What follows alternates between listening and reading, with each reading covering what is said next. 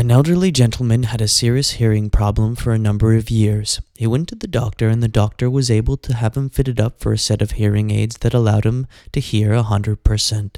The elderly gentleman went back in a month to the doctor, and the doctor said, Your hearing is perfect. Your family must be really pleased that you can hear again.